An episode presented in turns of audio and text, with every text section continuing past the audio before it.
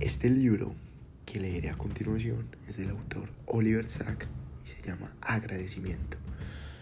Los cuatro ensayos que forman este volumen componen una suerte de eco de ese libro, una visión panorámica de la vida desde el punto de vista de alguien que encara la muerte con aceptación, pero sin renunciar a su deseo de morir al pie del cañón.